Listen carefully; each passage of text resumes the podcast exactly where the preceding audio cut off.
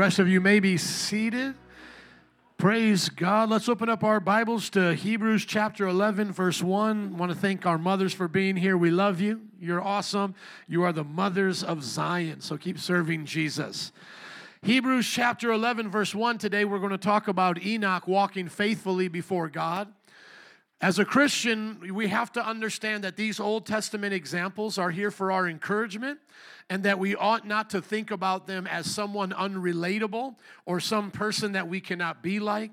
We should look at their lives and say, I want to be like that person. Everybody say, I can do what God tells me to do and be a hero of faith. Amen. Thank you for saying that with me. Look at Hebrews chapter 11, verse 1. Now faith is confidence in what we hope for and assurance about what we do not see. This is what the ancients were commended for. So, as we look at the book of Hebrews, the heroes of the faith, what are they getting commended for? They're getting commended for their faith. By faith, Abel brought God a better offering than Cain did. And let's keep scrolling down if we could for a little bit. By faith, Enoch was taken from this life. And then if you keep going down to verse 7, by faith Noah. Everybody say, by faith. Thank you. So when you look at the scriptures, the ancients are being commended for their faith. Now look back at verse 1. And I think I'll be doing this by God's grace, or as easy, uh, as much as it comes to my remembrance, and as, as easy as it is for me to get it out quickly, because I don't want to get like trapped into the review. I always want you to understand what we mean by faith.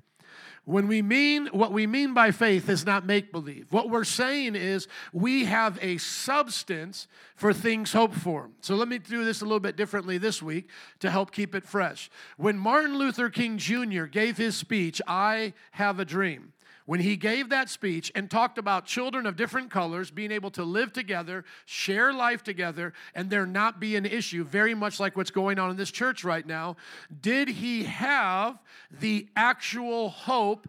The actual thing he was wanting to see happen in front of him that he could take a picture of, that he could hold in his hands and see it. Did he have it like that?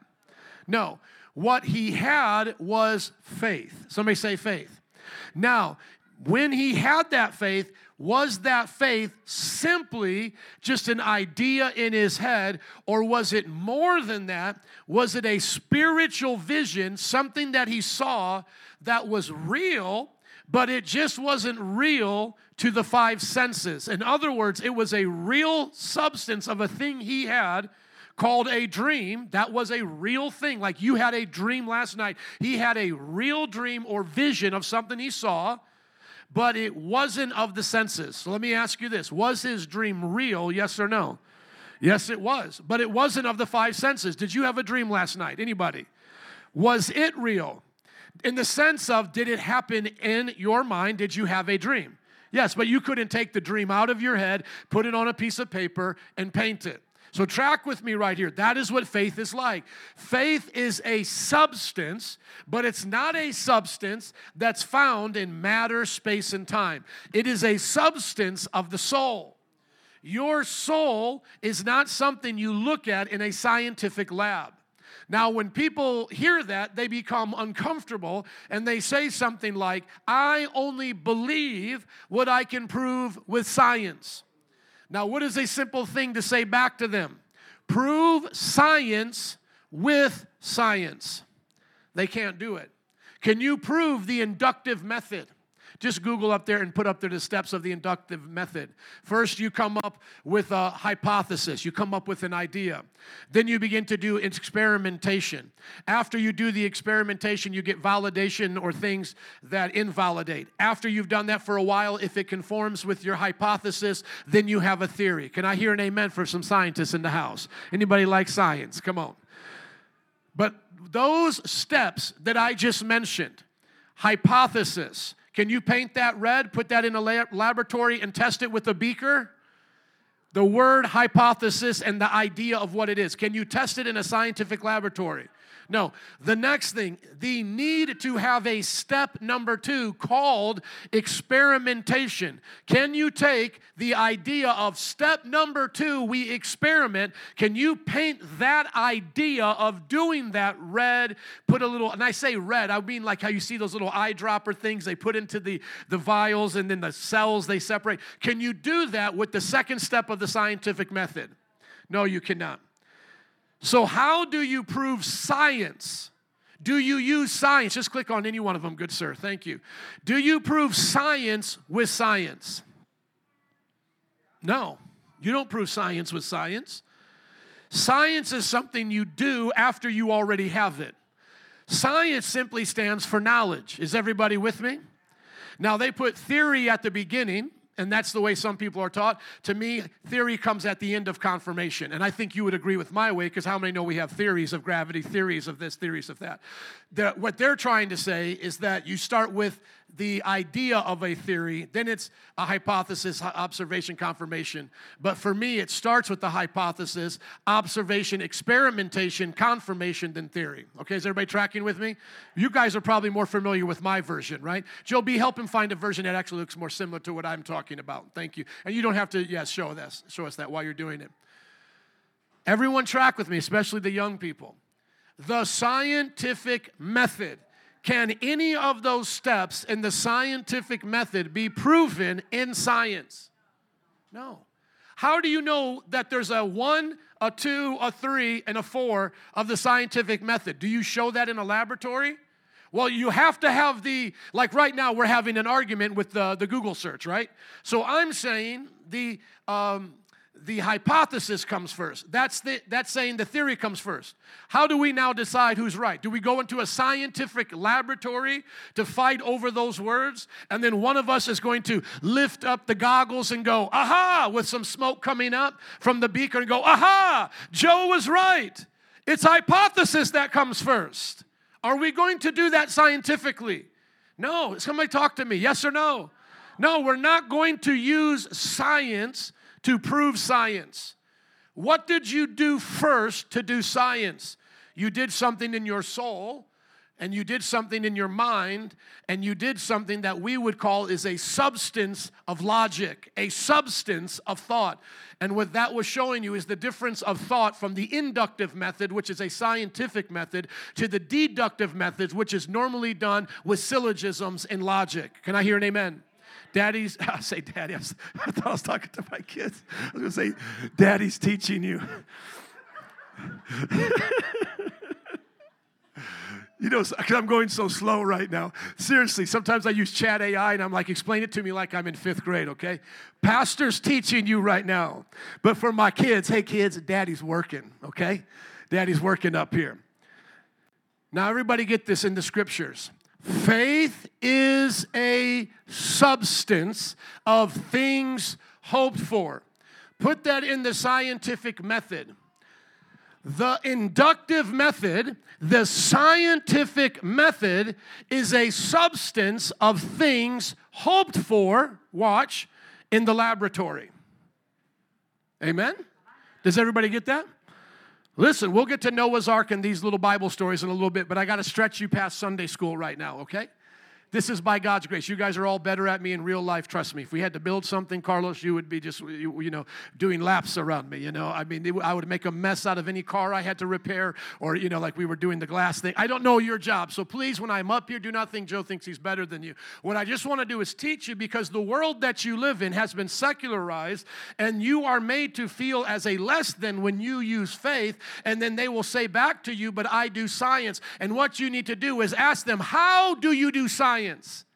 Where does science come from? Because it certainly doesn't come from a laboratory. Science means knowledge, and what scientists do is the act of learning things. And once again, what does that presuppose when you learn something? Is that you can be a learner, that your soul can learn things and take in information to the mind. And here is how the scientific method works. It's called the inductive method. As I've showed you before, the deductive method of logic. Socrates is a man, all men are mortal, therefore Socrates is mortal. That is deductive logic in that syllogism. Inductive logic is like this All the geese I see are, um, well, let's start this way doves. All the doves I see are white. Bob saw a dove today, therefore it was white. Does everybody see that? It's based on the generalization of what you have seen and observed.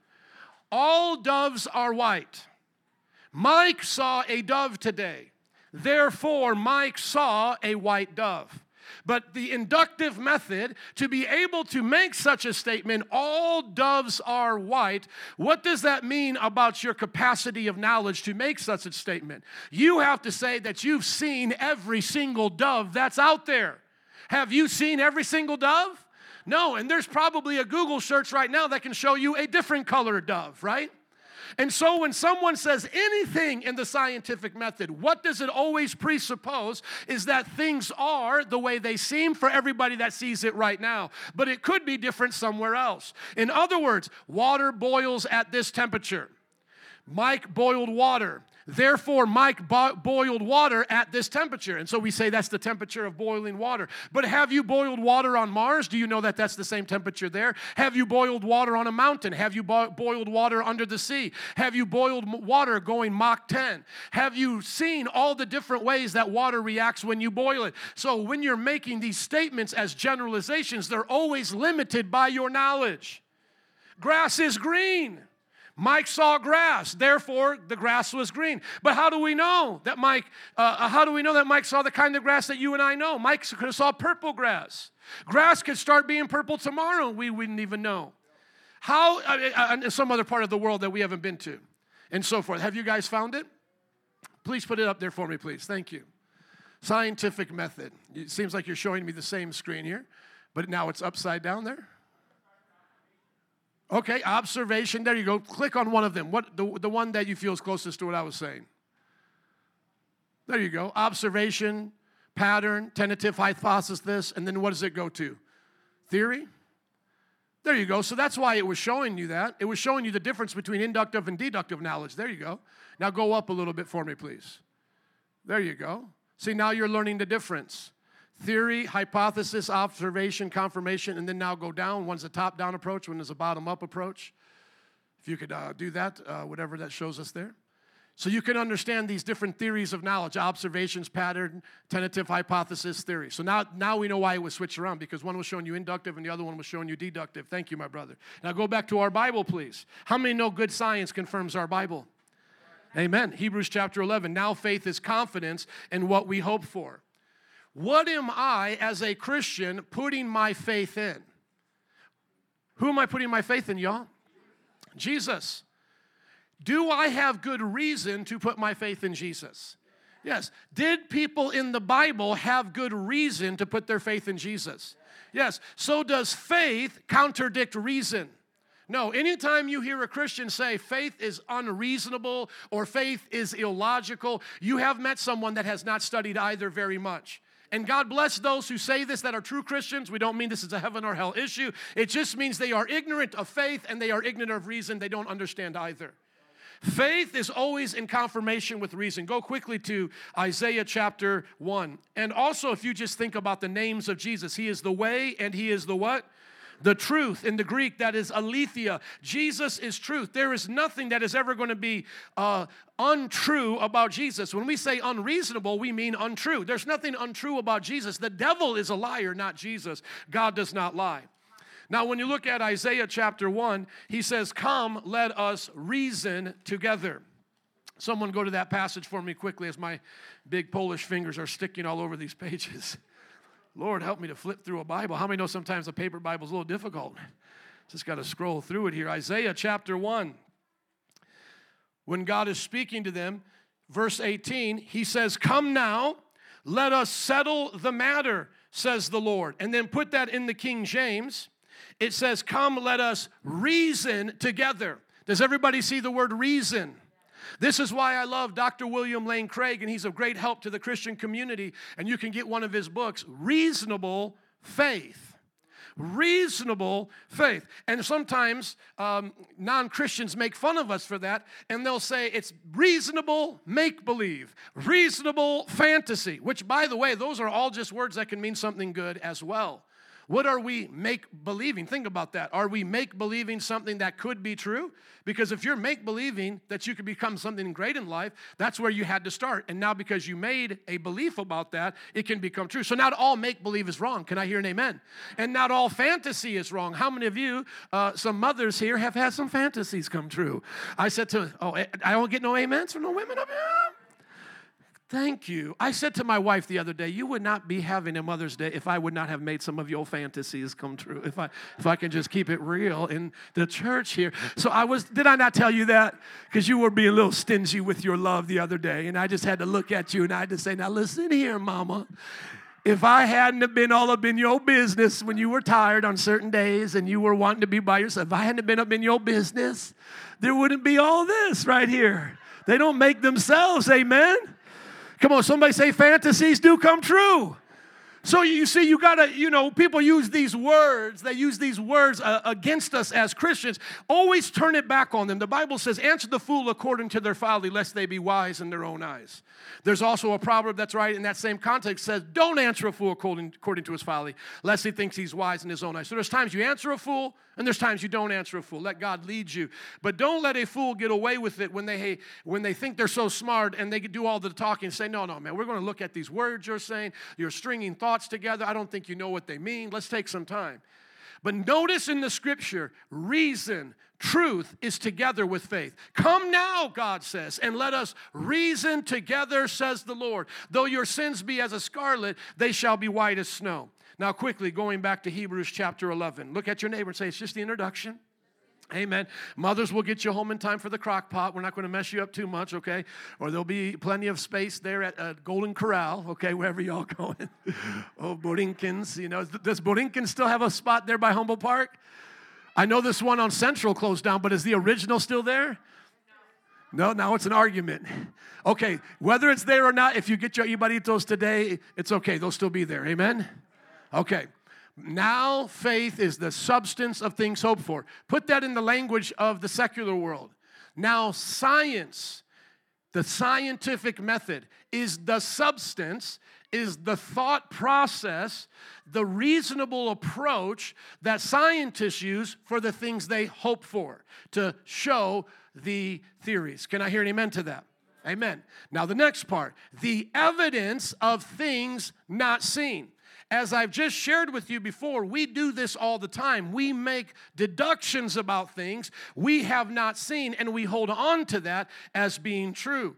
As I said before, Socrates is a man. All men are mortal. Therefore, Socrates is, mor- Socrates is mortal. How many believe that statement is evidence to you, even though you can't see any of those three points I said in that syllogism, how many believe those statements are evidence to you you're going to die one day?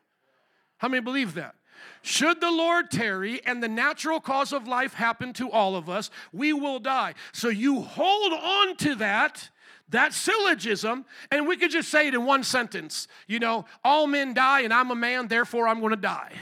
Or all people die, I'm a person, therefore I'm going to die. You hold on to that as evidence that you're what? Going to die. That's why you don't run out in the street today because you're not playing a video game where you get to hit reset or a cheat code and get a few more lives. That you hold on to that. That's evidence to you. But once again, have you seen every single human being that's ever lived and watched every single human being that's ever died?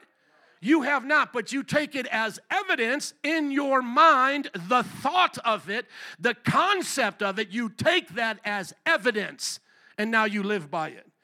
Brothers and sisters, you are getting a college class today on faith. I hope you're taking notes or at least receiving this, going back and listening.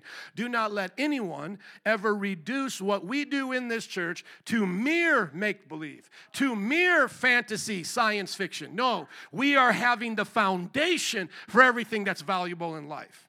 What do you value in life? Oh, I value justice. Okay, Martin Luther King Jr., example, had a dream. That was evidence to him. That was a substance to him that racism could be demolished in our world, and today it is that man had faith in that idea, that concept. Not speaking of his Christian life, there were some shady things that he did in adulterous affairs and also some false doctrines he believed. But I'm talking about that, that God idea of justice was something he held in his heart. He believed in it before it came to pass, and now we have it here today.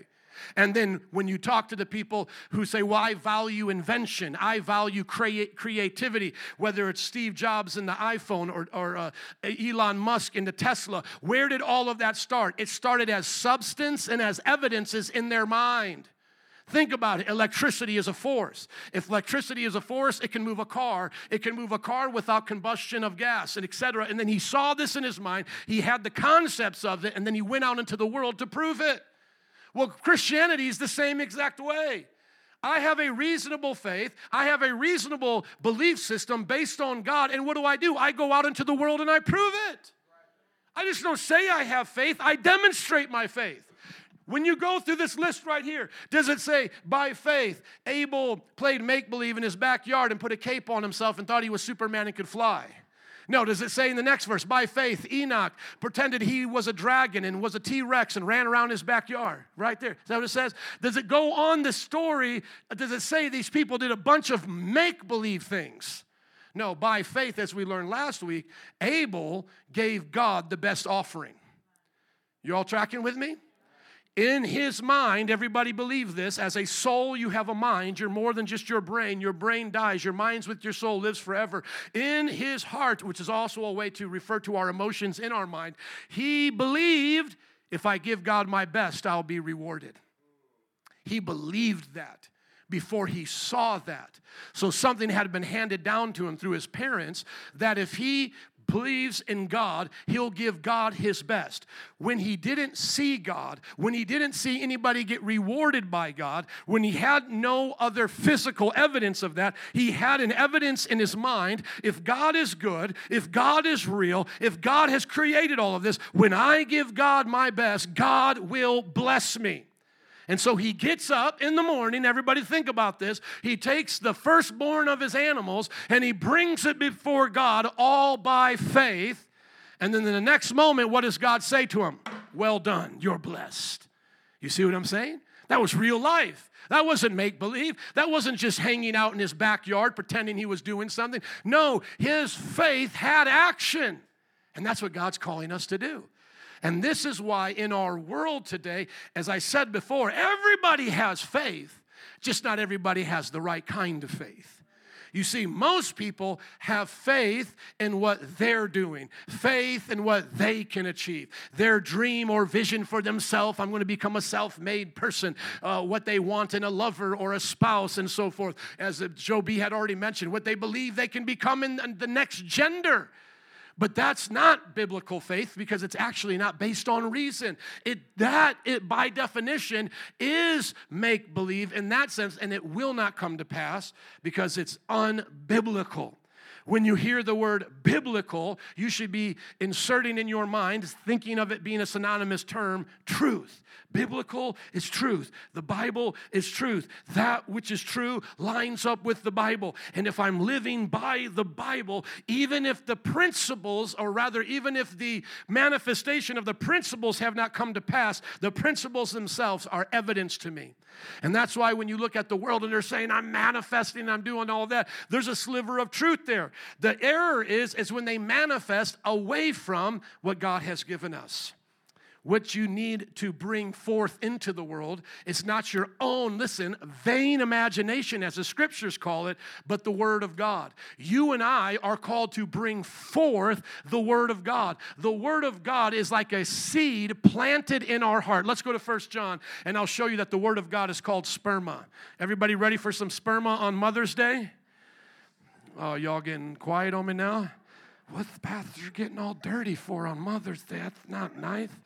Sperma is a Greek word, and you know what it means? Seed. That's what it means. Go to First Peter. Oh, man, you own it. Thank you, my brother. Thank you. Let's give it up for Rudy in the back. Come on. No, oh, man, I'm clapping for you. But you, no, no, listen, I was going to about ready to take back that clap.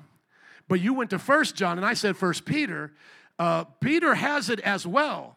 Peter has it as well. I'm gonna, I'm gonna check on that. But this man just went above and beyond. Let's give him another clap because I was almost going to take the clap.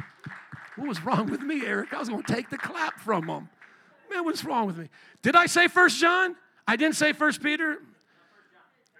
Originally, what did I say? I did say First John. Okay. Please pray for me. Somewhere in all of this is coming a point about sperma. Are you all ready? So I did say First John. I believe it's also in First Peter. I will check. Look at First Peter where it says you've been born uh, again there as well from seed. I believe it's First Peter chapter 1 or 2. Okay. But here it is perfectly. So this is where the Lord wants us to be. Let's go. No one who is born of God will continue to sin because God's seed remains in them and they cannot go on sinning. Now highlight the word seed there and you'll see the Greek word right here. Nancy, what is this Greek word? Can you read it? S P E R M A in Greek. What is this? Sperma. Everybody say sperma. Okay, now don't think with a dirty mind it means seed, okay? Young dude's gonna be like, Pastor talked about sperm in church. We're talking about the seeds. Everybody say seed. okay? When a man gives sperm to a woman and that's what makes her pregnant and, gets together with her egg, and now we have Mother's Day, that's why they call it sperm. It comes from the Greek word seed. Now, am I also right in Peter? Now let's go to 1 Peter chapter 1, verse 23. This one's a good one. Thank you, Berta. Did you say that as well? Thank you, Brett, man of God. For you have been born again, not of what? Perishable speed, sperma, but of imperishable. And this is why I wanted Peter, even though I said John, but John had it too. Through the living and enduring what? Word of God. You got some sperm in you today, male and female if you're a Christian, the seed of God. Come on, you got the seed of God. Don't, don't think dirty now. Just think as the Word of God is teaching us here. Sperma, seed, Word of God is in you today. That's how you were born again. Through that living Word of God, what are you doing? You are bringing forth fruit. That's how you bear forth fruit. That's how you grow from that seed. So, what's the difference between us and that TikToker that's manifesting their Lambo? Is we're not manifesting our own thoughts and ideas, our vain imaginations, as the scripture says. We are manifesting, bringing forth from our faith the Word of God. Amen? Amen. Going back to Hebrews.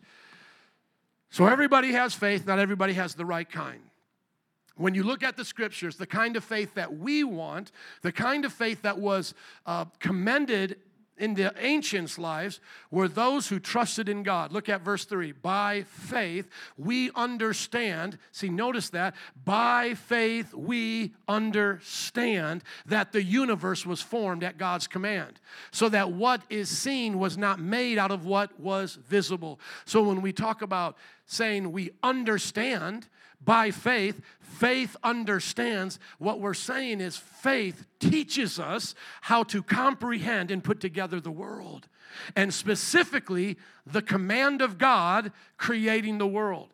Now, do I think string theory is a neat theory that shows the God's command, the, the, the, power of the voice and all that? Sure. But could they find something else? Absolutely. But in every place we have studied science and gotten better at it, we've gotten closer to the Bible, not further away.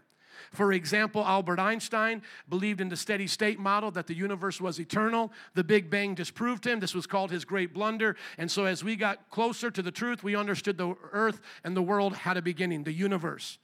And then now, as they're studying string theory, which has multiple dimensions and a whole nother different discussion on particle physics, the important part that I wanted you to understand is that Michio Kaku, one of the leaders in this, and I had you uh, to at least look at it last week. We didn't watch the video, but I, I referenced it, said that the smallest particles that we can see are vibrating strings of sound and it's from those that the other particles are, fo- are found are formed and that's why we can discover them. So in other words how do particles know to form the way that particles form? They form based on the vibrations of this sound. Does that sound like that we are getting closer to the bible and the voice of god commanding forth a universe?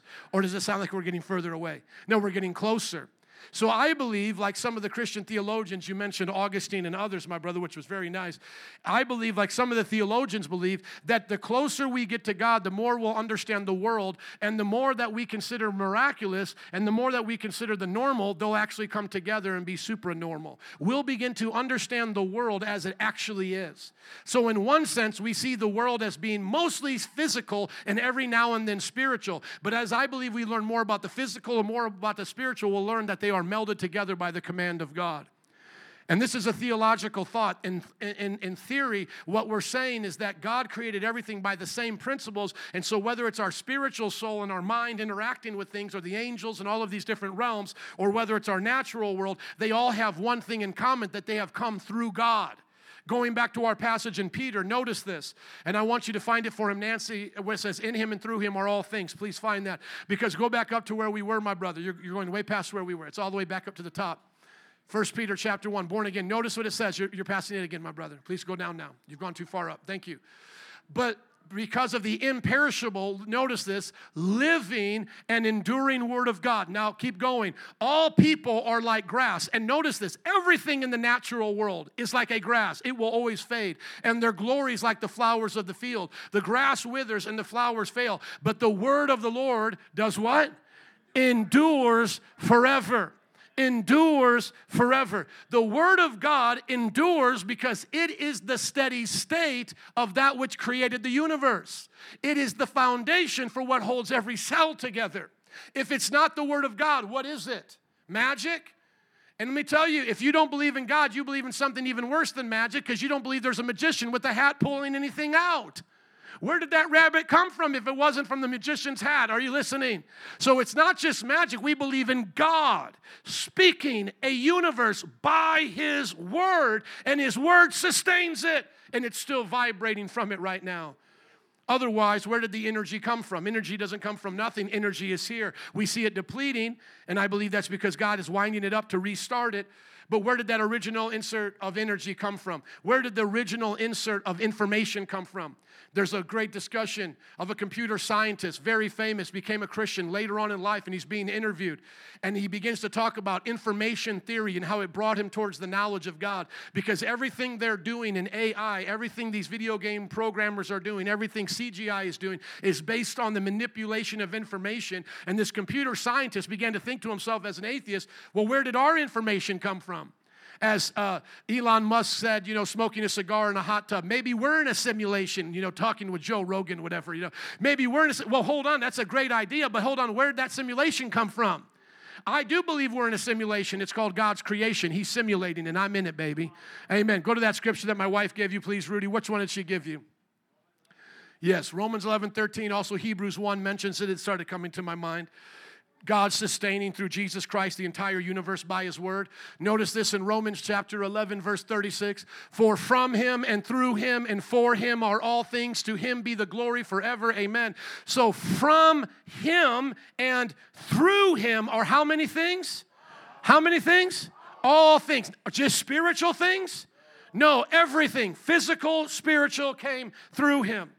Now, why we're not pantheists but we are a version of panentheist. There's a difference. Pantheists, Buddhists, Hindus believe everything is God and God is everything. By doing that, they nullify any distinction between God and everything. We believe that God is separate from his creation. Transcendent is the word. But why we're panentheist is pan meaning all, then en meaning like the word I in, and then theism, all in God. The reason why we believe that is because literally it says those exact words. All things are through or in him. Does everybody see all things come through him? How many know something has to be in you to go through you? How many know if you eat Taco Bell, it goes in you and then it goes through you, okay? The universe came in and through God in the good way, if you know what I'm saying. Out this door, not out this door. He spoke it and it came to pass. Amen? Come on, can I hear another amen? This is forever. How long does this last? Forever. Heaven is sustained for how long by God? Forever. The universe, by God, forever. He can recreate, He can do whatever. But if it's sustaining, it's always through Him. Matter of fact, let's go there, Hebrews 1, and then we'll go to our message today. Just good review. I want to make it different every week as we go to Heroes of the Faith, because in this church, we try to go deeper than just simply the story. We will go into Enoch, we will go into Noah by God's grace, Abraham, so forth. But you need to understand these things because this is the world you live in. You're in the information age. The story of Noah's Ark is not enough for you. You need to understand the, the, the, foundations of your Christian worldview to understand why Noah's Ark is so important. Notice this right here, verse 3 The Son is the radiance of God's glory and the exact representation of his being, sustaining how many things? How many things? All things by his powerful what? Word. Hallelujah. God the Father sustains everything you know in this entire universe in all realms, spiritual and physical, by the word of Jesus, by the spoken words of Jesus. In the beginning was the Word, the Word was with God, and the Word was God. Amen? Amen. I'll go back to our Sunday school lesson, Hebrews chapter 11. By faith we understand. See, notice that. We're not getting out of our reason. We're not illogical. By faith we understand. Just like I showed that to you there that the universe was formed at God's command, so that what is seen was not made out of what was visible. Highlight that, please. What was visible? Every pagan religion at the time of Judaism and at the birth of the Christian church believed in some kind of material making what we now call the universe. If you go back to the origin stories of the Egyptians' gods, they come out of this great deep. And remember in Genesis 1, our God sits over the deep and has his spirit do whatever he wants with it to make the great deep to be our universe. But in their worldviews, the Mediterranean and inside the Egyptian worldviews, out of the great deep came their gods like the ether. Anybody ever seen uh, uh, the Marvel, the story? The ether, it was there at the beginning. You remember, you hear that backstory of the, the ether? That's what they believed, something like that. But notice what our Bible said from the very beginning it wasn't a special kind of matter making this kind of matter. It wasn't our God coming from something else that makes God, like a multiverse or a multi God creator. The Bible said from the very beginning it was God in another realm, and then He created created into our realm everything that we see. Can I hear an amen for that? That's what the Bible says. And that's why we should do science because we get to understand more in this. The more we understand in this realm, the more we'll understand in that realm because this realm is a shadow of that realm. Praise God. I wish I had an amen on that. Think about that. God in his realm makes this realm known as the universe. And inside of that, we see all of these things coming to pass. And what do we learn as we study this more? There's order, when, when uh, Newton discovered gravity, he didn't invent gravity, he discovered it. And wow, these laws of mathematics, he invented calculus to describe what he was uh, searching after as an answer. He needed a new math. So he creates one to describe this. Wow, where did he pull that from? Where was calculus before uh, uh Sir Isaac Newton discovered it? Where was it? Just floating around? Oh, there it is. Let me pull out that idea of calculus. No, it was grounded in the mind of God. It was if he was taking something from a realm and bringing it into this realm because something had already been impacted by gravity. The universe had already been impacted by these laws and so forth. And so when he began to enter, in, interdwell, delve into that one, you know, intertwine himself into that realm, he brought it into this realm. He could see where that came from. But remember, gravity itself is not a thing, it's something we describe a thing by. The word gravity, it describes something. What is it? A force. But that force came from somewhere, that motion, that energy. And so our Bible said from the very beginning when you're looking for the Creator, He's not like us. Think about that. You're in Egypt, you have all of these gods. And what does the first commandment say? We're not making any images of God. How many Egyptians are you going to think you're going to have come to your party now? Hey, we're going to celebrate our gods. Okay, where are your gods at? Well, they're not here. That's a pretty big step as an Israelite in a pagan society, isn't it? That's a pretty big step. But guess what? God was teaching them. I'm not like this. I'm not a sphinx. I'm not a half cat and a half, pers- a half person. I'm not this. I'm not that. I am not like my creation. That was the foundation of the Jewish faith. And then what else does he teach them? All of these things that you have, they all belong to me. But this is what I want. I want you to make a special place for me to come. And then he makes that tabernacle and that temple and that uh, Ark of the Covenant. And it's a picture of heaven, of what the other realm is like. And so when those priests, remember when the book of Hebrews, we're tying it all together with the Old Testament with the New, when those priests would come into the presence of the Lord, they were entering into that realm from which all things had come. Can I hear an amen? Amen. So remember that what you're seeing now is temporary. It was created by the Word of God. This will fade away even though He sustains it right now, this will fade away and the Word of God will endure forever. We talked about Abel last week. Now let's talk about Enoch. Are you all ready? Amen. Let's go. Verse 5. By faith, Enoch was taken from this life so that he did not experience death. He could not be found because God had taken him. For before he was taken, he was commended as one who pleased God.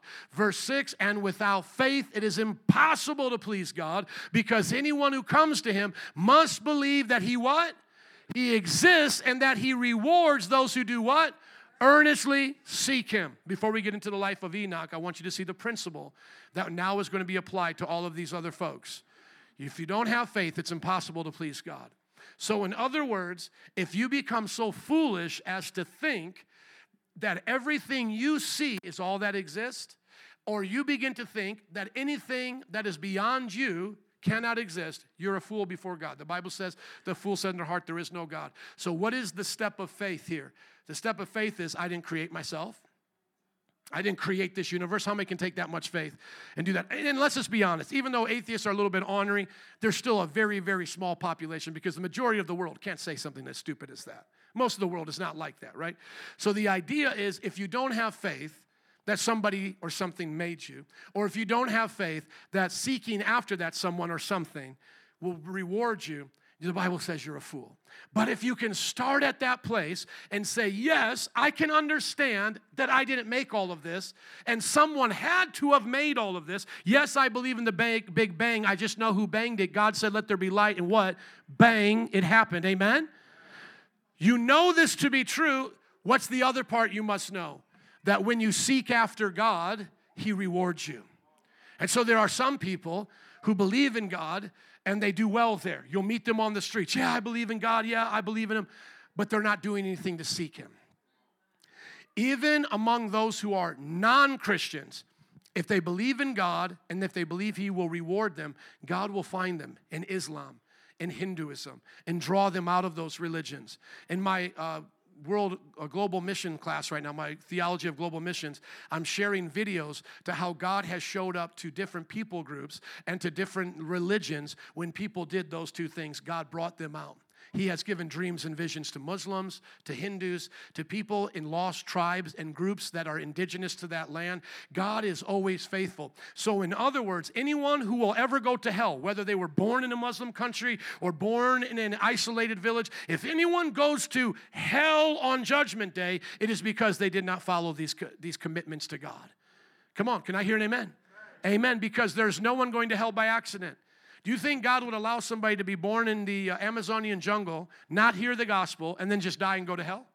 No, that doesn't make any sense. Uh, doesn't our Bible say that the judge of heaven and earth always does what is right? Doesn't our Bible teach that He is just, He is love, He is mercy? So if anybody from the Amazonian jungle goes to hell, it's because they didn't believe in God or seek Him to reward them. Are you tracking with me? If they were idolaters, they weren't believing in the right God if they were doing things against their neighbor, they weren't believing in the right God. But if they had honored God by recognizing that the God who made everything is not like a monkey, he's not like a tree, he's not their ancestor hiding in the lake, you know, the, the, ancestor of the lake, the ancestor of the vegetable, or whatever. And if they understood that by doing good, seeking after God, they can receive a good life, God will bless them. Now, some people like to say, well, what happens if they hear about Christianity and they reject it? Would it have been better for them never to have heard Christianity to stay alone in their primitive religion? And this is a bad question because it, at the very heart, makes God out to be a deceiver. In other words, if God had put in their heart to seek after Him and to do what's right to be rewarded, do you think He would allow them to be deceived and then reject Christianity? Come on, everybody say no. When we reach those people groups, Eternity in Their Hearts is one of the books where the missionaries have. Those who are doing these things are always the first to become Christians. Why? Because their heart was prepared for the gospel. Even as we see in the book of John, who are the Jews rejecting Jesus? Those who don't see God as he is in the Old Testament.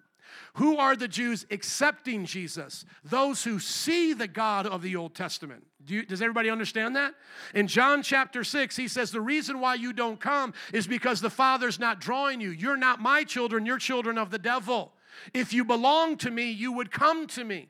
So, what's the difference between, let's just take it out of the, the, the, the, Serengeti plains of Africa or the jungles of the Amazon or the unreached people groups of the Goths in, in Europe and so forth. Let's just ask the very simple question. When Jesus came to the Jews, why were there some Jews who accepted him and some Jews who rejected him? It's because the Jews who had previously honored God in the Word, believed in the God of Israel, who were in a right place with that God, those ones, when they saw Jesus, saw it as the missing puzzle piece. Does everybody get that? Go to John chapter 6 just quickly so you can see it. Who were the ones that were rejecting him? Those that were already rejecting the knowledge of God they had in the Old Testament. Go down a little bit more for me, please. Go to John chapter 6, say around verse 40. Go all the way down. You're in, yeah, there we go. Notice this.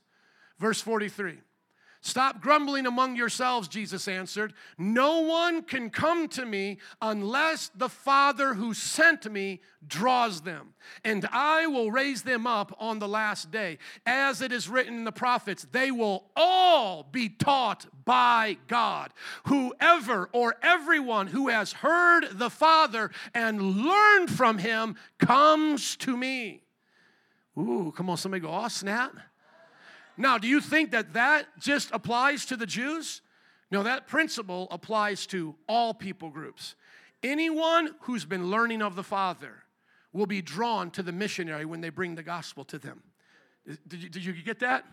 So we're not going over there messing it up. Let's just leave them primitive because whatever knowledge they have, if they love God, they're not idolaters, they do good to their neighbor, then they go to heaven. No, that's not how we leave them. We go with the greater knowledge, the greater blessing, because then they can start a more healthier relationship with God, have more knowledge, and knowledge is power, and so forth. And those who receive it are the very ones who, up until that time, had been obeying God with the light they had been given. Amen? Amen. Go to Romans chapter 1. I'll show it to you one more time. This is why the Bible talks about a fair judgment. Go all the way down uh, to chapter, let's say, it's going to be at the end of chapter one or at the beginning of chapter two. Um, go up a little bit more for me, please. Go up, keep going. Here we go. Yes, yes, yes. Okay, go up just a little bit more. Right here. For although they knew God, this is talking about people groups who have turned away from God. For although they knew God, they neither, neither glorified him as God nor gave thanks to him, but their thinking became futile and their hearts were darkened. Does everybody see that? Amen. Now just go up a few more verses. I like 19 and 20 up here. Go up to 19, please. Notice this for since, let's go to verse, uh, let's say 18. The wrath of God is being revealed from heaven against all godlessness and wickedness of people who suppress the truth by their wickedness, since what is known about God is what? Is plain to them because God has done what? Made it plain to them. For since the creation of the world, God's invisible qualities his eternal power and divine nature have been clearly seen, being understood from what is made, so that they are without excuse. Come on, somebody say without excuse. Now keep scrolling down. Thank you. It says they knew God and they didn't glorify him as God, and their thinking became futile. Now keep going to where idolatry came from. Verse 22 Although they claimed to be wise, they became fools, exchanged the glory of the immortal God for images made to look like mortal human beings, birds, animals, and reptiles. Therefore, God gave them over to their sinful desires. Now keep going to chapter 2. In chapter 2, the Bible says in verse 12, it says, All who sin apart from the law will also perish apart from the law. So if they have not yet heard all the laws of God, but they still break the moral laws, there'll be no excuse. They're going to perish. They're going to be judged as those outside of the law. But now look at verse 13 and please highlight it. For it is not those who hear the law who are righteous in God's sight, but it is those who obey the law who will be declared righteous. Come on, somebody. Now, if you say, well, Joe, you can't apply that to the lost people groups, that's exactly how Paul applies. So look at verse 14. Indeed, when Gentiles who do not have the law do by what? Do by what? Nature, that nature that God has given them to recognize in their conscience those things we have spoken about. Who do these things by nature? Hallelujah. Required by the law, they are a law for themselves. Even though they do not have the law, they show that the requirements of the law are written where? On their heart. Now, highlight this, please, this next sentence, brother. Their consciences are also bearing witness, and their thoughts sometimes accusing them, and at other times defending them. So, notice this. Come on, Nancy, you learning, baby girl? Amen. We having a good Mother's Day? This is the adichetta of the word. Amen. This is this is your favorite chocolate. What's that that chocolate, that fancy one that comes with the gold wrapper? They all know it, yeah. That's this right here for you. This is that chocolatey chocolate word of the Lord for you, sister. Hallelujah. Their conscience is also bearing witness that their thoughts sometimes accusing them and at other times even defending them. This will take place when God judges them on that day when He judges their secrets through the gospel of Jesus Christ or through Jesus Christ, as my gospel declares. So, this is not all roads leading to heaven. This is not a way to heaven outside of Christ. Paul said, because the gospel is so fair and just, those who have not had the law will be judged by what they knew in their conscience. So imagine on Judgment Day, you see people from the Aztec Empire coming up there, getting judged. Are you going to feel sorry for them if they go to hell? No, because in their heart, what did they know? They knew the knowledge of God. If they turned away from the knowledge of God and started worshiping idols, that's what they'll be condemned for. Are you guys tracking with me? on the day of judgment and you see the Goths and you see the barbarians, these Slavic nations, they didn't get the gospel yet, but you see them on judgment day. Will you feel sorry for they go to hell? No, because according to the Bible, their conscience they knew what to do. They may not have had all of the details of the law, as we have learned in Hebrews and how the shadows and how it points to Jesus Christ, but they knew these things. They knew these things that they should follow, and if they did follow them, they would be declared righteous. Now, let me just show you just what they should be following in the scriptures. Go to uh, further up to chapter 2 in chapter 2, verse 7, it says, To those who by persistence, well, let's just go back up to the judgment part.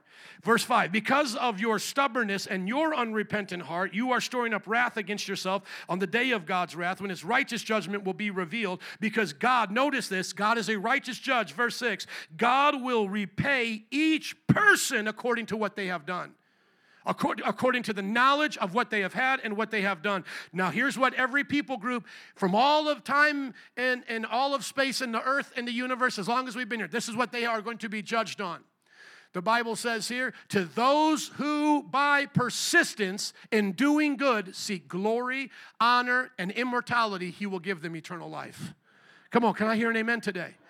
This is the most gospel centered epistle, Romans is, and yet he talks about the unreached people groups.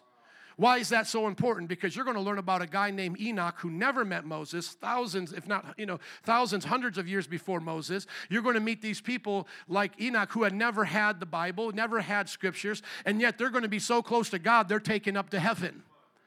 How did that happen? That happened by this. Enoch knew this universe, I didn't make it. God must have made it. And the God who made it doesn't look like anything down here. So I shouldn't be worshiping a snake, a serpent, uh, or, or a dog, or a cow, whatever everybody else is worshiping. I'm not worshiping that. And then what did he realize? I'm going to seek after that God because I believe that the God is good enough to give me the air that I breathe, my heart beating, and a beautiful sunrise and a sunset and beautiful blue clouds. Then that God wants me to go after him and get to know him. And so if I seek that good and glory, honor, and immortality, I'll get eternal life. And the Bible says he did it so well that he didn't even die. God said, Son, you up here all the time, you might as well stay. Just stay up here.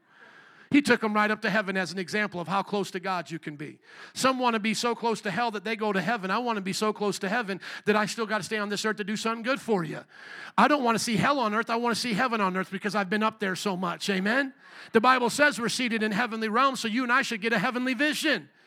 Amen? So he took him up to heaven. Let's read that story quickly today. It's one of the most shortest stories we see in the Hebrews, uh, Heroes of Faith in chapter 11. But go to Genesis chapter 5, verse 21 through 24. It's the story of Enoch. He's a man who lived but did not die. Enoch lived 65 years. He became the father of Methuselah, who ended up becoming the oldest man on the earth. After he became the father of Methuselah, Enoch walked faithfully with God. The title of today's message, which I have finally gotten to, is Walk Faithfully with God. Look at your neighbor and say, Walk faithfully with God. Amen. Hopefully, my, my message will be shorter than my introduction, but this is the message. He walked faithfully with God 300 years and had other sons and daughters. Altogether, Enoch lived a total of 365 years. There's your days of the year right there. Numerology shouldn't be something you base doctrine on, but it should make you go, hmm, God's pretty smart. He's showing me something there. So I'll let you go deep. But his, his life was the span of the year. And back then, they followed a lunar year, which is 360. Why was he, his 365? Was God showing us the mathematics of a better year? I don't know, but we'll just just leave that there. So he lived 365 years, which was 365 days in a normal year. Enoch walked faithfully with God. Notice it says it again. Highlight it, please. Enoch walked faithfully with God. Then he was no more because God took him. Come on up here, Enoch. You're here all the time anyway. Just stay here. You don't have to go home tonight.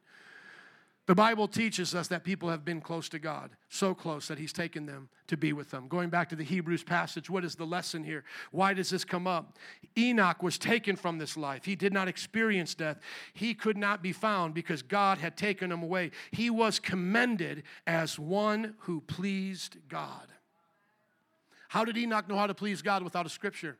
How did he know how to please God without the law of Moses? How did he know how to please God when everybody around him was living wicked and evil? This is right before Noah's flood.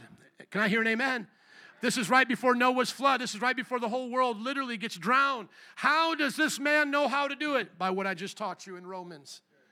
He had in his conscience an awakening that there is something greater than me, and I need to reach out to that. Oh, to God that everyone here would desire to walk with God. I say to people all the time who mock me for believing in God, I say, well, then what do you believe in? They say, I don't know, and it doesn't matter. My friends, that's the most important thing that matters. How could anyone ignore such a great question? Where did I come from? How could you ignore that question? Today, we have young people so high on drugs, partying, listening to social media, you know, watching TikTok and all this, that they don't even have time to sit and be with their own thoughts. There are young people today that can't have, uh, they can't have a moment of silence. They are so afraid to be alone with themselves because they don't understand their purpose. And yet, God tells us what our purpose is. Our purpose is to walk with God. Our purpose is to be like Enoch, to walk with Him, to talk with Him. Now, some might ask, was he physically with Enoch like he was with Noah, or excuse me, like with Adam? And I don't think so. I think this is like how he was with other saints of the Bible. In other words, it was in his heart. It was in his heart that he knew God was real. And there, in the language of the Spirit, one spirit to another, deep calling unto deep, like how the ocean brings in on itself the tidal waves until they crash one upon another. This cyclical nature of the deep calling to deep. I believe his spirit was being drawn to God's spirit like a magnet. Until afterwards, God just said, Just stay here with me now as an example of what I made you for. Enoch rediscovered his purpose. The purpose of mankind is to know God and to make Him known. Now, of course, if we all went to heaven, no one would be left here to tell the story. So I don't think we're all going to be taken to heaven like Enoch, though I believe it's a picture of the rapture. So is Elijah's story to heaven. That will get us off topic.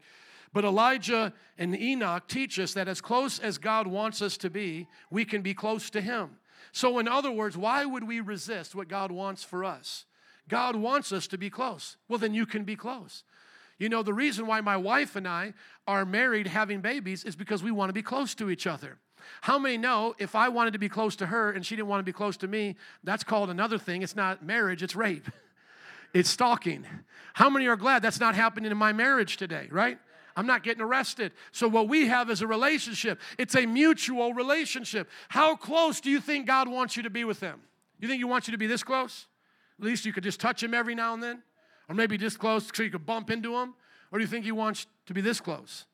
So if God, and you and I believe this, wants us to be this close, why are we not this close?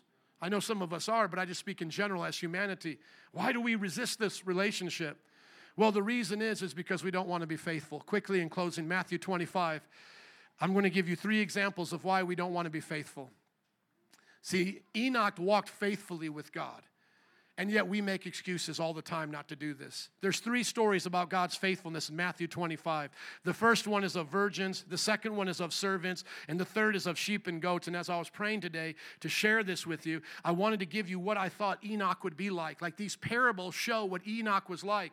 I don't have time to read this whole chapter because it's literally the whole chapter 25.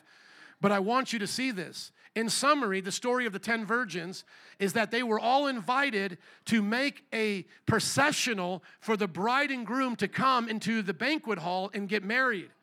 The issue was is that only 5 of the virgins brought enough oil to light the way. The other 5 didn't bring enough. And so when they ran out and their candles are going, uh, you know, going down and their lanterns are running out of oil, they ask the other five for oil, and the, the five say, I can't give that to you. You have to go and get your own. And then what happens? Verse 6 At midnight, the cry ring out. Here comes the bridegroom, come out to meet him. Then all the virgins woke up, trimmed their lamps. The foolish one said to the wise, Give us some of your oil. The oil for our lamps have gone out. No, they replied, There's not going to be enough for both of us. You instead go get your own, you know, go to those who sell oil and buy some for yourselves. But while they were on the way to buy the oil, the bridegroom arrived. The virgins who had already went in with him went into the wedding banquet. The ones that were there went in, and the door was shut. The others came and said, Lord, open the door for us. But he said to them, Truly, I don't know you. How you don't know me? You invited me. Hello? You invited me. How you don't know me? I mean, I don't know you. Because if you knew me, you would have known this thing started at 10. And you're not here at 10, so I don't know you. Come on, somebody. Woo! Jesus taught him an example that to us might seem rude. What is the lesson here that we can apply to Enoch? Enoch knew how to keep the fire of his heart burning for Jesus every day. 365 years he did it. And many of you can't even do it for 365 days. He lived 365 years waking up every morning. glorious, uh, glorias Señor, gloria Señor. Jesucristo, be with me. Espíritu Santo, viene a esta casa. Into my corazón ahora. I'm trying to make it romantic and spiritual. I try, I, I try un poquito. Holy Spirit, come into my house. Come into my heart. Mas, more, every day. 365 years, he's lighting his life on fire for Jesus. Here I am, Jesus. Set my life on fire for you. Oil of the Holy Spirit. And yet, some of you wish you could die now and go to heaven because you think this next year is going to be too hard. You're going to backslide. Some teenagers like, take me home, Lord. I don't know if I can make it a virgin to marriage afraid you're going to mess it up. I don't know if I have what it takes. Listen, it's not by might nor by power, but by the Spirit of the Lord. The Spirit is what keeps the fire burning. We rely upon Jesus. You notice, go to those who have it and get it. Who has the oil for our soul? God. Who's the one that wants us on fire? God. So God's never going to ask us to do something that He doesn't provide for it. It's like if we go today and go buy some Mother's Day gifts. Who do you think's giving the money to my kids to go into Jewel and go get some stuff? I'm giving it to them. But they have to ask. And none of them have asked yet. Don't you love your mama, boy? You should have asked me for some money. Some of them need to come home with me. Leave some of them home. We're going to surprise you. Now you know already. It's not a surprise. Oh, man, I'm messing up. I got to think of something else got to work harder at this. But it's an example, and you all get it. If my son would have came to me this week, Dad, I want to buy something for mom. I'm going to get out the money. And guess what? That's actually her money because we share the same account. So she's going to get a gift that she paid for herself. But hold on. Is she going to mind? No, because she's going to love it. Why is she going to love it? Because it's not the money or where it came from, it's the heart. God knows He gives us the oil. God knows you can't do this without Him. He just wants you to ask for it so that you can keep burning for Him. Go on to the next one, please. We learn about these servants. You've heard about it. He gives one a bag of gold, another a couple bags, another a little bit more. He goes on a journey. You know, one gets one, one gets two, one gets five.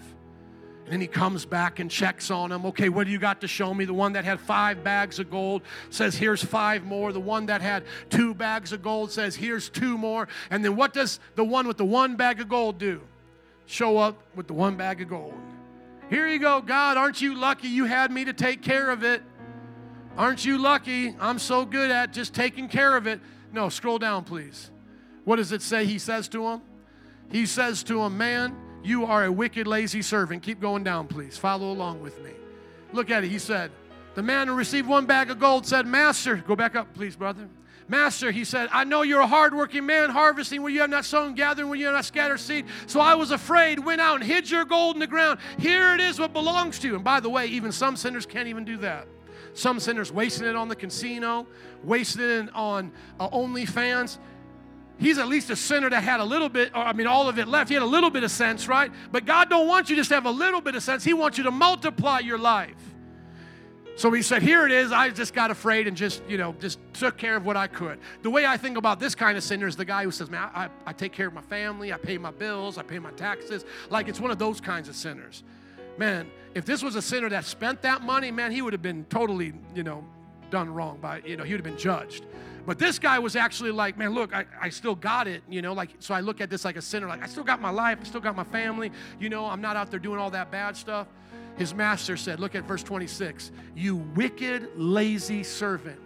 You knew that I harvest where I had, sown, had not sown and gather where I had not scattered. You should have at least put my money on deposit with the bankers so that when I returned, I would have received it back with interest. Somebody said, that's smart. Amen. Don't just hide your money in your mattress. Put it in a bank that you can trust, not those Silicon Valley banks that go bankrupt. Put it in a place you can trust. Get some interest. That's from the Bible. You got a financial lesson from Jesus. Hallelujah. But what does he say back to him, man? You're wicked. You're lazy. How do we apply this to Enoch? Enoch wasn't lazy. Enoch got up every day and walked with the Lord. Enoch gave what he had to God every single day. If God wanted him to do something, he went and did it. He's, it says he walked faithfully with the Lord. And yes, he was a father. Yes, he had to take care of himself. He had to have, you know, clothes and, and food and all of these things. But on top of all of that, 365 years, he took care of the Lord's business. Somebody say the Lord's business. Are you taking care of the Lord's business? Because God got business to do. It doesn't matter if you're going to become a professional athlete. It doesn't matter if you're going to be a stay at home mom, an engineer, a pastor, a homeschooler. It doesn't matter. Work in the service industries, being an inventor, entrepreneur. You need to work for Jesus. And here's a great way to look at it I'm not just working for Jesus, I'm working with Jesus. You see, those other men understood they were in a partnership. And I could just imagine Enoch saying, there's not a lot of people partnered with God down here, but God, I'll be your partner. God, I'll be your partner. And you know what? If it wasn't for Enoch and Methuselah, his son, Noah would have never known how to partner with God. So Enoch kept his business with God so strong that it can influence the second and third generation. I don't know if anyone here has been fortunate enough to have a business that your family has been in for years handed to you, but that's a blessing. And I know sometimes we watch these movies where it's like, oh, dad, I don't want to be like you, a millionaire, and do all those other things. I want to be a rock and roll star. And then it's like some movie, and it goes, becomes a rock and roll star. And at the end, the dad's like, okay, son, I'm glad you're happy. Okay. But has anybody ever watched any of those movies been like, I would be happy just being the son right now? I would be, you know, it's like the guy's the prince. I don't like being a prince, Dad. I want, you know, like coming to America. I want to go sweep floors at McDowell's. But does anybody ever say to themselves, I, I would like to be a prince, dude? I know, like, you, if you lost your identity, it might not be worth it. But sometimes I watch those movies and I'm like, the way we're starting here is the way I would like to just end this thing. Like, this is a good movie for me. I'm that. That's a great place to be. Saying, I could be here all day with like Thor. I don't want to be here, Dad. And he causes all these troubles and Loki takes over. It's like, dude, be a king, man. Being a king's pretty awesome. How many think being a king of Asgard would be pretty awesome? That's where we are in the service right now. So just track with me, okay? That would be pretty amazing. Why do I feel that way? Guess what? Because as I've gotten some of these youngsters, I start to feel that's pretty cool. I would love for my kids to work in the church. I would love for you to do it. But you know what I always tell them? Just be who God called you to be. But notice this everything you do is God centered. If not, why are you doing it?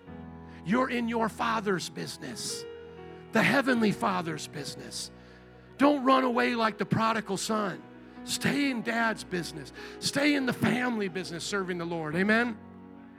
And then the last one sheep and goats. This is probably where we know the least about Enoch but I know from the scriptures this kind of behavior would be prevalent in his life. The Bible ends, uh, th- this passage ends here by telling us that God judges us and separates us sheep on one side, goats on the other. And the, the sheep are those who are people of charity, people of kindness, people of goodness. And then the goats were selfish. And then the goats basically say back to Jesus, like, When did I ever see you poor? Because he said to them, What you didn't do for these people, you didn't do for me. And what the sheep did for these people, they did for me. So the goats were like, Man, when did we ever see you like this, poor or hurting? And Jesus said, Whatever you did for the least of these, you did for me. And so we don't know much about Enoch's life of charity. I don't. I can't stretch it that far. But I can guarantee you he was a generous person. Because every godly person I have ever met in the world always wants to help others. Can I hear an amen to that? How many of you are generous people? You would help others. And so let me encourage you this with this today. Your success is not just for you, it's for others. Sometimes we only dream about our family and us four and no more. But what about all the other families we can touch? What if I said to myself as a pastor, Oh, I just want to pastor my kids. That's all I want to do. No, I want to pastor you. I want to pastor your family. Well, if you said, Well, all I want to do is make money for my family. No, what if you made money and also were a generous giver? So that you could help out the community, after school programs, and develop things that change the world because of your generosity. You brought someone home tonight. Maybe someone is here today and they don't have a good relationship with their mother, or they feel left out of their family celebration because they're a Christian and they just want to be around a family today. Bring them over to your house, love on them. Why? Because that's what we do as Christians. That's what it's like in heaven. Remember when Jesus taught us to pray? He said, Thy kingdom come, thy will be done on earth as it is in heaven. Give us this day our daily bread. He didn't just say, Give me my taco. Is that what he said? Give me my pizza. Give me my gyro. No, he said, Give us our daily bread. Are you breaking bread with people today? Are you sharing your life? Because that's what I believe Enoch did. In closing, looking at the Hebrews passage with Enoch, Enoch walked faithfully with God. Now, watch this. And then one day he was gone, he was taken. Do you know that all of us one day are going to die. And you know what I want to be said about us? Is that we walked with God. We walked with God. God forbid something happens to anybody this year or this week. But if I had to stand here and do your funeral, I would want to say, this brother, this sister, they walked with God. They're no longer with us. They're at home walking the streets of gold with their Father now and their Savior, Jesus Christ. But when they were on this earth, they walked with God. I remember my one friend, he uh, was traveling with a powerful evangelist, and uh, these men would go around the country and they would preach, man, and, and uh, altars would be filled, thousands of people. It was amazing and he just wanted to be like this preacher. That was his hero. And so, as they were in a hotel together one time, he said, Brother Joey, I, I want to see how you pray because, man, when you come out of this hotel and they give you the mic, you're like a man on fire. You see signs, wonders, miracles. So, I want to see what it's like when you plug into heaven. Can I join you in your prayer closet? And Brother Joey said to my friend Wayne, he goes, No, no, no, that's too personal. You can see me pray in church and those things, but my prayer closet, that's between me and God. Wayne, my friend, very similar to me, didn't, didn't take that, you know, the no as an answer. No, come on, Joey, come on, Joey. Joey said, okay, if you come, it's not about you, it's just about me and Jesus. Just sit somewhere and let me talk to the Lord. He goes, okay. So Wayne's ready for this. He's, he's, he's ready for like, you know, this experience with God. The, the top of the hotel roof is going to open up. Ah, ah, ah. Angel Gabriel's going to come down.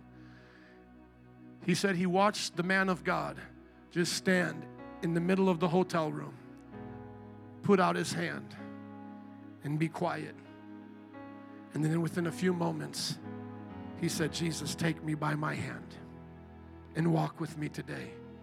Tears were streaming down Joey's face. Take me by my hand, Jesus. Within a few moments, the glory of God was so strong, Wayne fell to his face on the floor. God, I feel you here. And afterwards, they talked about it. And he said to him, He said, It's not loud prayers, it's not big words. It's just opening up your heart every day and saying, Jesus, let's go. I want to be with you. And when you start to get that close to Him, His presence is all that you need. That story has stuck with me for years because I think about how often I want to impress you and I want you to think I'm amazing at being a pastor and everyone here should live for God because we're great leaders here. But really, that's not how I live for God. I don't live for God in my strength. I'm not preaching a two hour sermon today to the Lord on my way home or in my prayer closet. Though it's not like Joey, it's very similar. If you were to see me pray or to be in my house when I do a prayer walk around the neighborhood, all I'm doing is just asking the Lord, walk with me. Because I want to walk with you.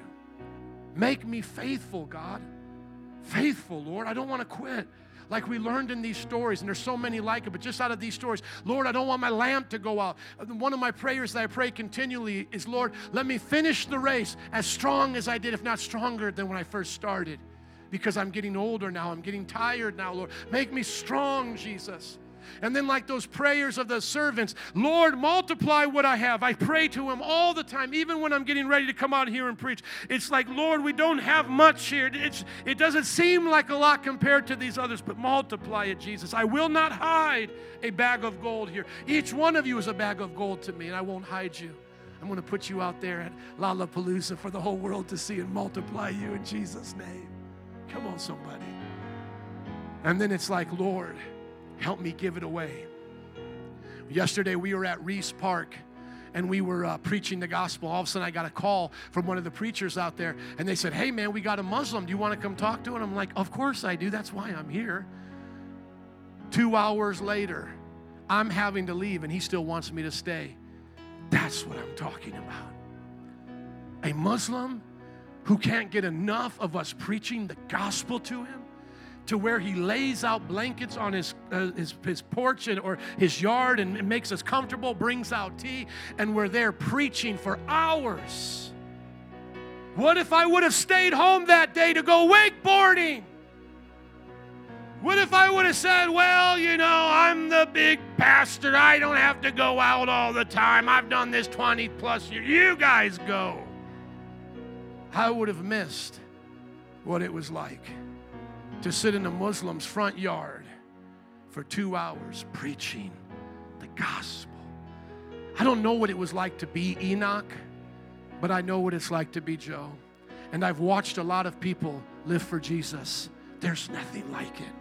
And, brothers or sisters, let us do it because one day we'll be taken from this earth.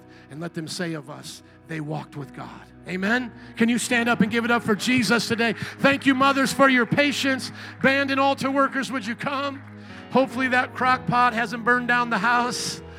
Golden Corral got some room left for you all, or Borinquen, wherever you're going. Father, we ask you to make us like Enoch's today. Help us to walk faithfully with you, Lord, and not give up.